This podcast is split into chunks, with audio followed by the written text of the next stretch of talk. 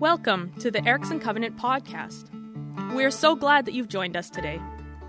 We confess that we don't have all the answers, but as a community, we seek to find and follow Jesus and to discover daily the life he has always wanted for us. We hope this message will be encouraging and will inspire you to take the next steps on your spiritual journey. If we can help you in any way, please connect with us.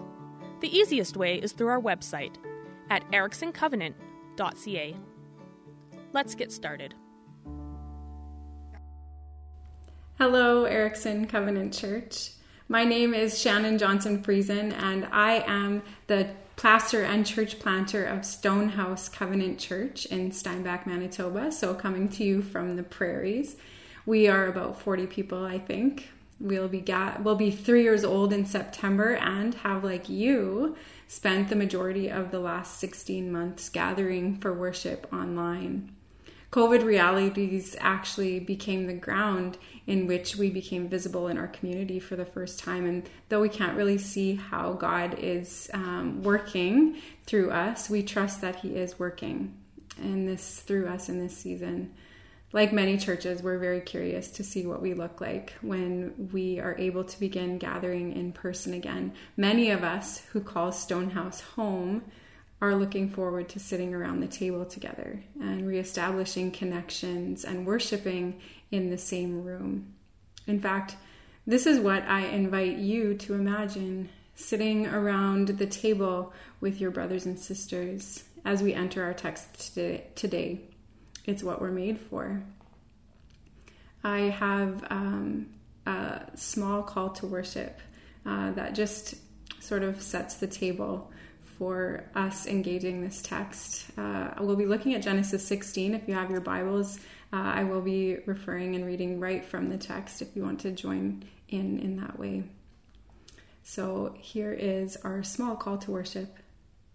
We will proclaim the name of Yahweh, ascribe greatness to our God, the rock. His work is perfect, for all his ways are justice.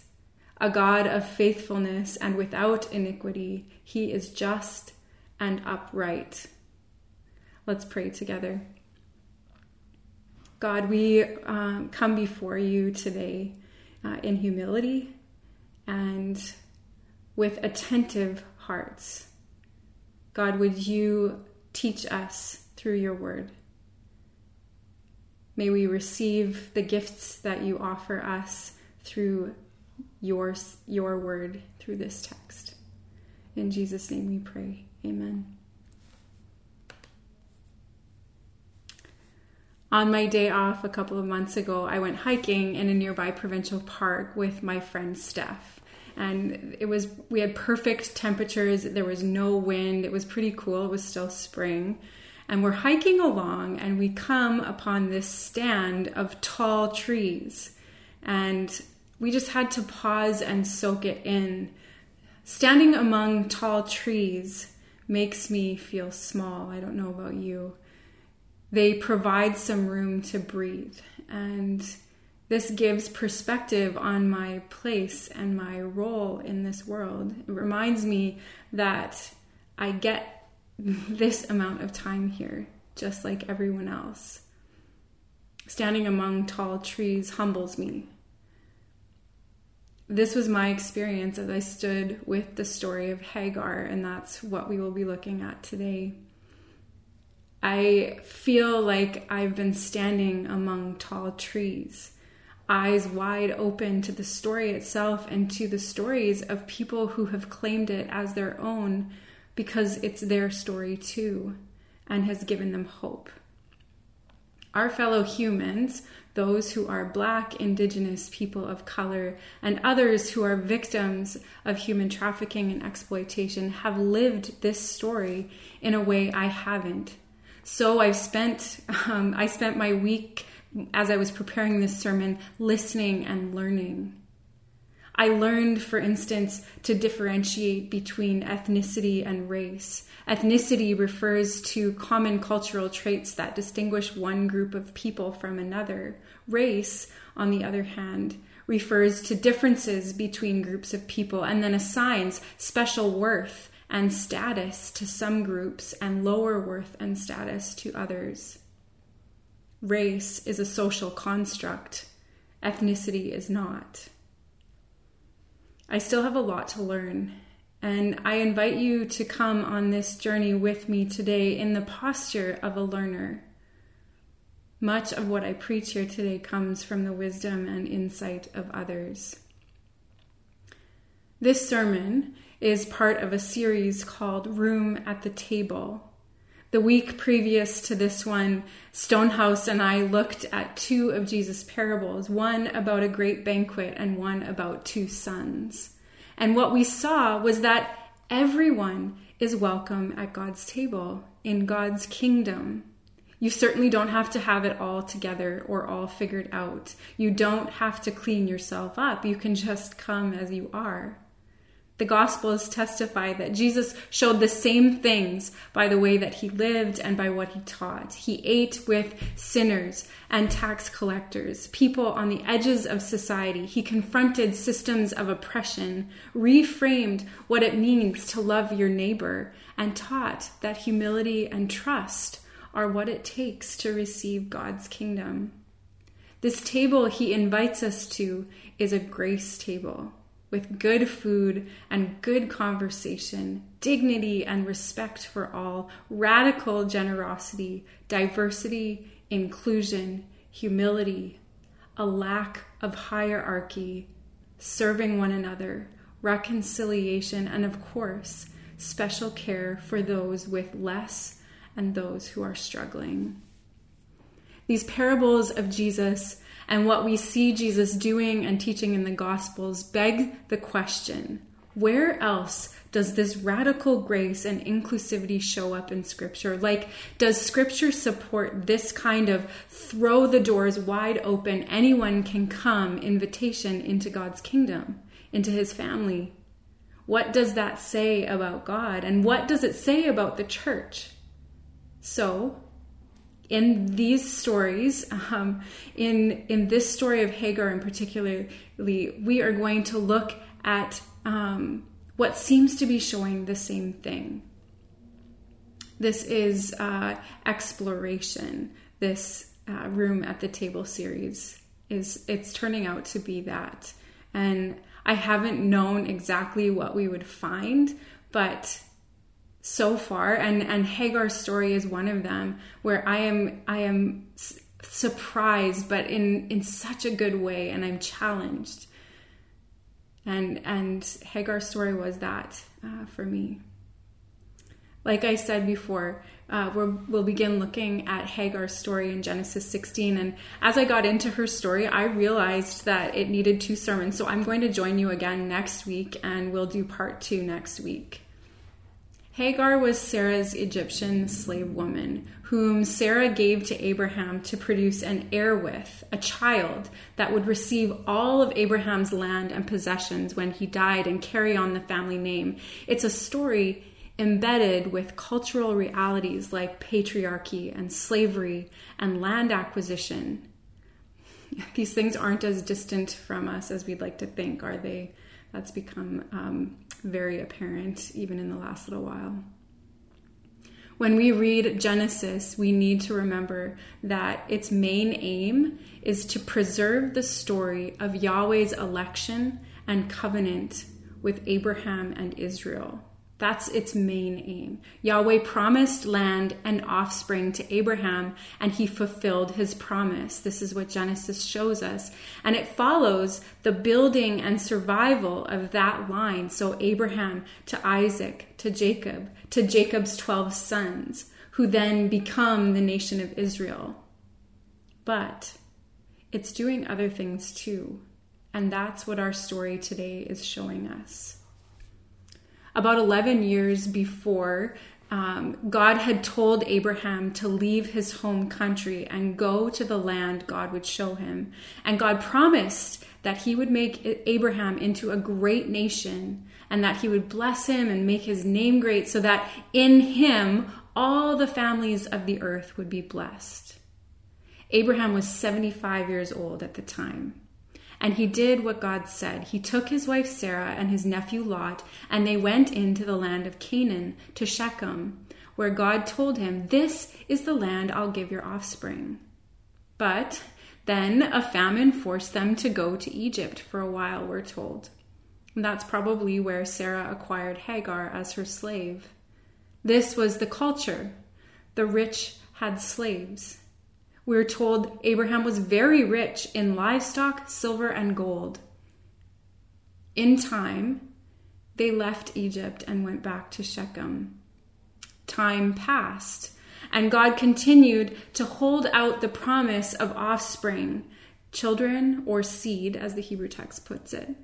In Genesis 15, we read that God took Abraham outside and said, Look toward the heavens and count the stars if you're able so shall your offspring be, as numerous as the stars.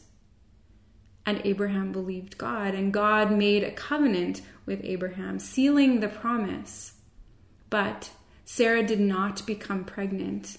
It had been 10 years since God first promised Abraham descendants, and they were getting old. So she took matters into her own hands. And I'm going to start reading from Genesis 16, verse 1 here. Now, Sarai, Abraham's wife, had borne him no children. She had a female Egyptian servant whose name was Hagar. And Sarai said to Abram, Behold now, Yahweh has prevented me from bearing children. Go into my servant Hagar. It may be that I shall obtain children by her. And Abram listened to the voice of Sarai. So, after Abram had lived in ten years in the land of Canaan, Sarai, Abram's wife, took Hagar the Egyptian, her servant, and gave her to Abram, her husband, as a wife. Hagar would produce the firstborn son for Sarah, the one who would inherit the majority of Abraham's estate and carry on the family name. See, this is the way things worked back then. A slave was property. They had to do whatever their masters told them to do. Sarah wanted to produce a son for Abraham. It was shameful in that culture not to be able to produce children, but she couldn't herself. So she gave him Hagar.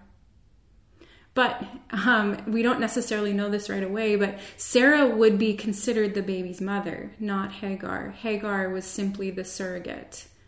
The text said Abraham went into Hagar and she conceived. And when she realized she was pregnant, then her mistress became diminished in her eyes. I'm not just the surrogate, I'm the mother.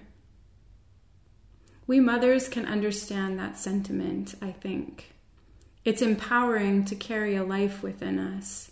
The bond we form with our babies starts in the womb this was Hagar's child. I think this maybe leveled the hierarchy for Hagar. She began to see Sarah as her equal, or it gave her the courage to not bow to her any longer.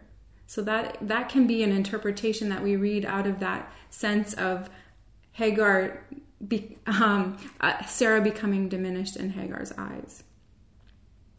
Sarah perceived this, we're told. She said to Abram, May the wrong done to me, the fact that Yahweh has prevented me from having children, be on you. I gave my servant to your embrace, and when she saw that she had conceived, I became diminished in her eyes. May Yahweh judge between you and me. But Abraham said to Sarai, Look, look, your servant is in your power. Do to her as you please. Abraham, who had obviously been intimate with Hagar, treats her as property and hands her back to Sarah. Then Sarai abused and humbled her, we're told, and she fled from her. Hagar liberates herself, possibly for her own survival and the survival of her unborn child, or possibly because something had been awakened in her. Her own status as slave, as someone less than, became utterly unacceptable to her. She flees to the wilderness, probably trying to make her way home to Egypt. And then God meets Hagar. the first person in Scripture to encounter God face to face is a slave and a woman, and someone on the outside of this Abrahamic line that Genesis is attesting to. This story challenges deeply rooted, neatly constructed paradigms, friends.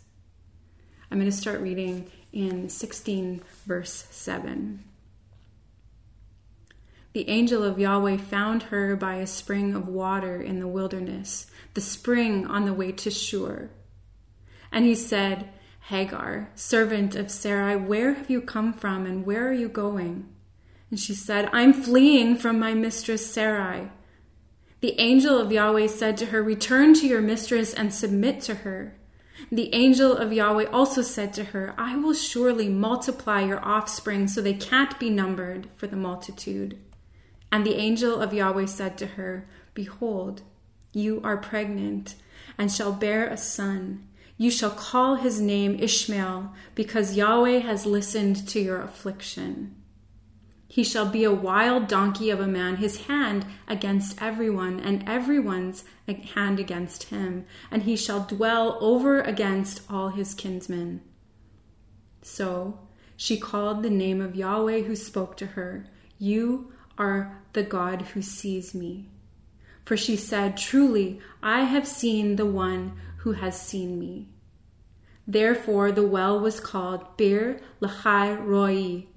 It lies between Kadesh and Bered. Bir Lahai Roi means, and I'm just looking here, the well of the living one who sees me. The messenger of Yahweh found her by a spring of water, the text says. And he asks her a question and waits for her response. This act in itself gives dignity. Excuse me, I'm just going to take a drink. This act in itself gives dignity it's so different than how a slave owner talks to a slave, so different than her experiences until this point. What led her to become a slave in the first place? I think we can ask that question. What was her backstory before she became Sarah's slave? Hagar's answer repeats what we already know. Her mistress was abusing her, so she fled. You can imagine the kind of abuse that would cause a young pregnant woman to flee to the extreme vulnerability of the wilderness. That the messenger tells her to return to her abuser goes against our sense of what is good and right, right? It's jarring. It makes us uncomfortable. It's meant to. It makes us think and then read further. We're then told that God promises her three things. He says to her, I will surely multiply your offspring so that they cannot be numbered. We've heard this before. God has said the same thing to Abraham, but we know because of what Genesis is doing that the references to Isaac, Sarah's biological son, and yet here's God's promising Hagar exactly what he promised Abraham. And then he promises her something else. He says that she will have a son, and God names him while he's still in her womb. The first person in scripture to be named in utero is a slave woman's son, and his name?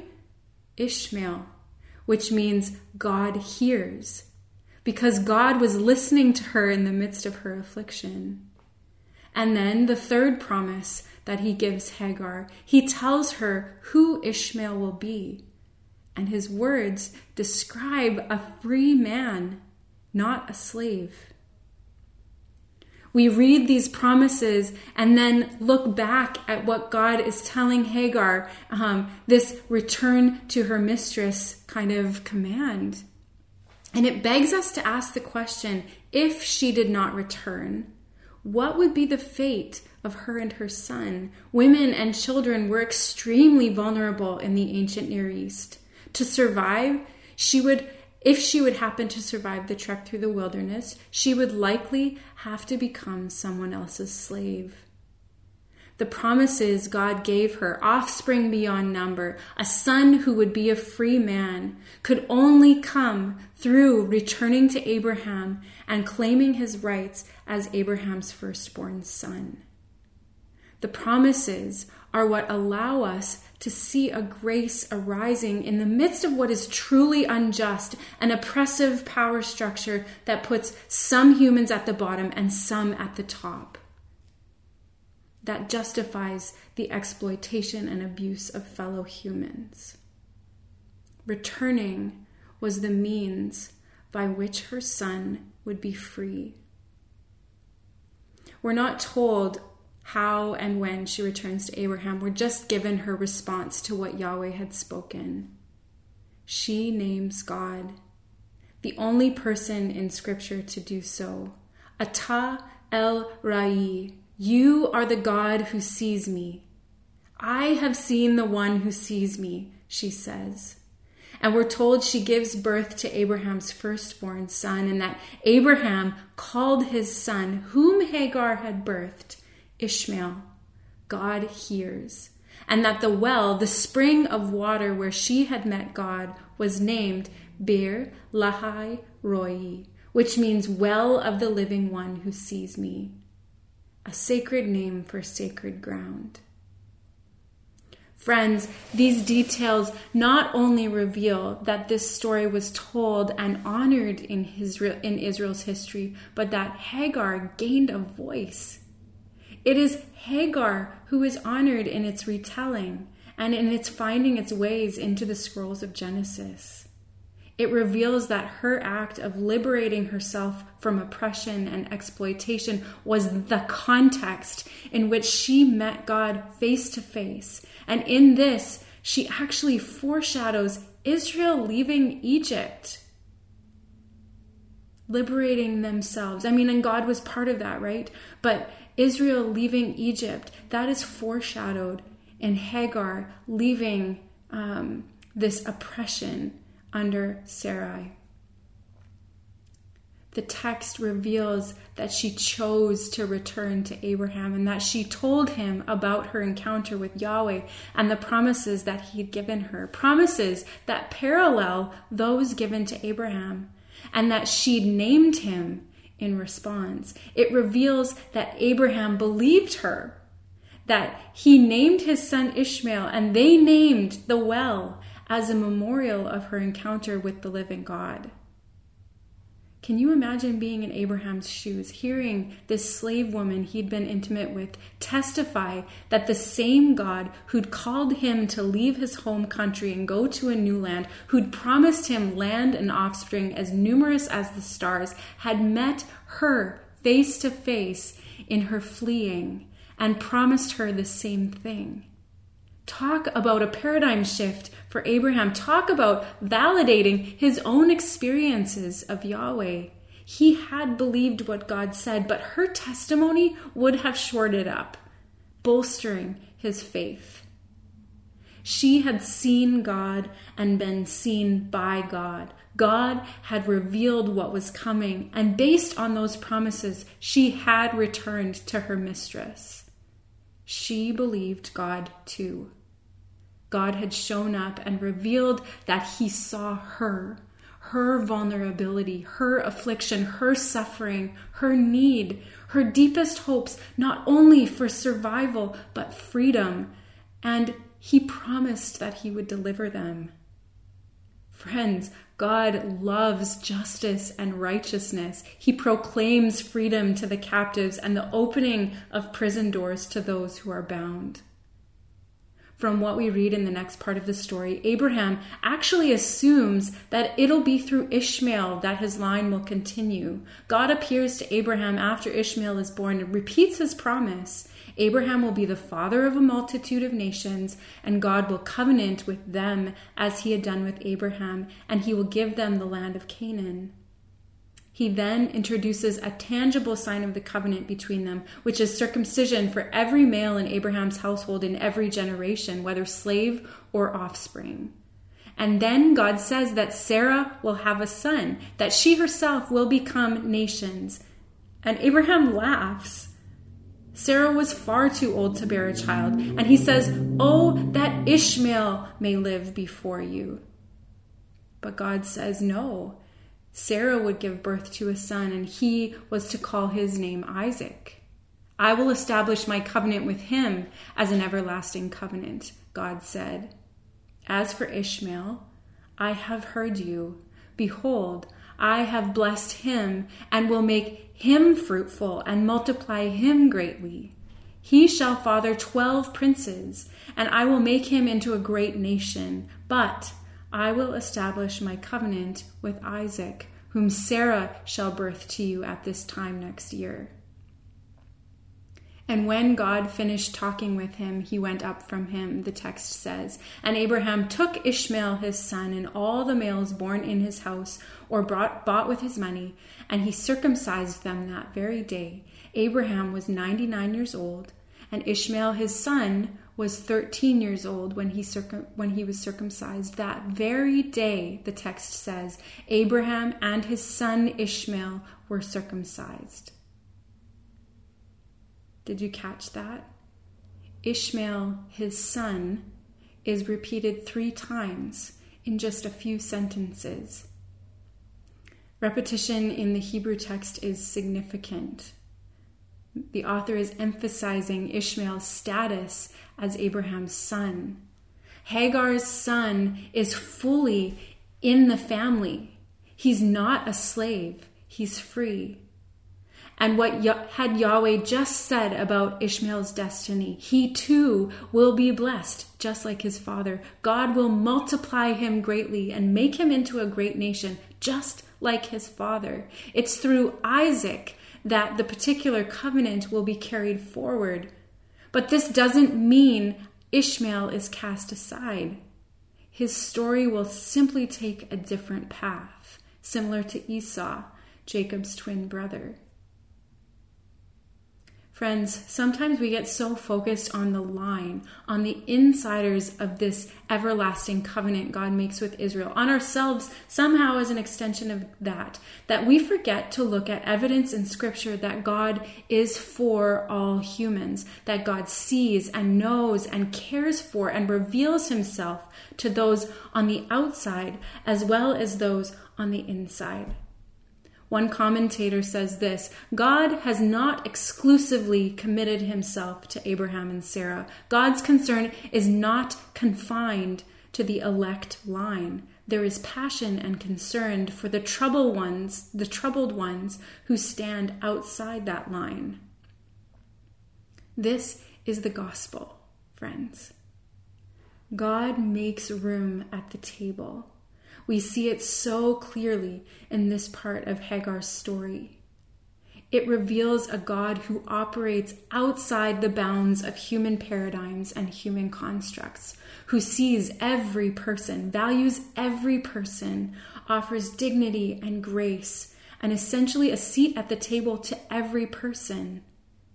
It reveals a God who is personal, relational, who affirms those that seek to free themselves and others from oppressive power structures, broken systems, who acknowledge that status and the politics of belonging are human social constructs.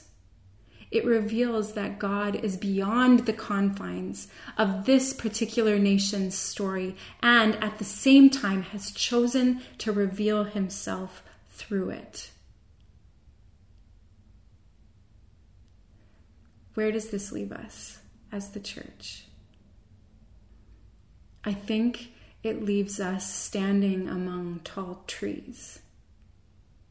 It begs us to pause, to listen, to be humble, to not assume an exclusivity in our chosenness, in our right to belong. It challenges us to examine our assumptions, especially those that lead to making decisions about who's in and who's out, that lead to some being at the top and others at the bottom.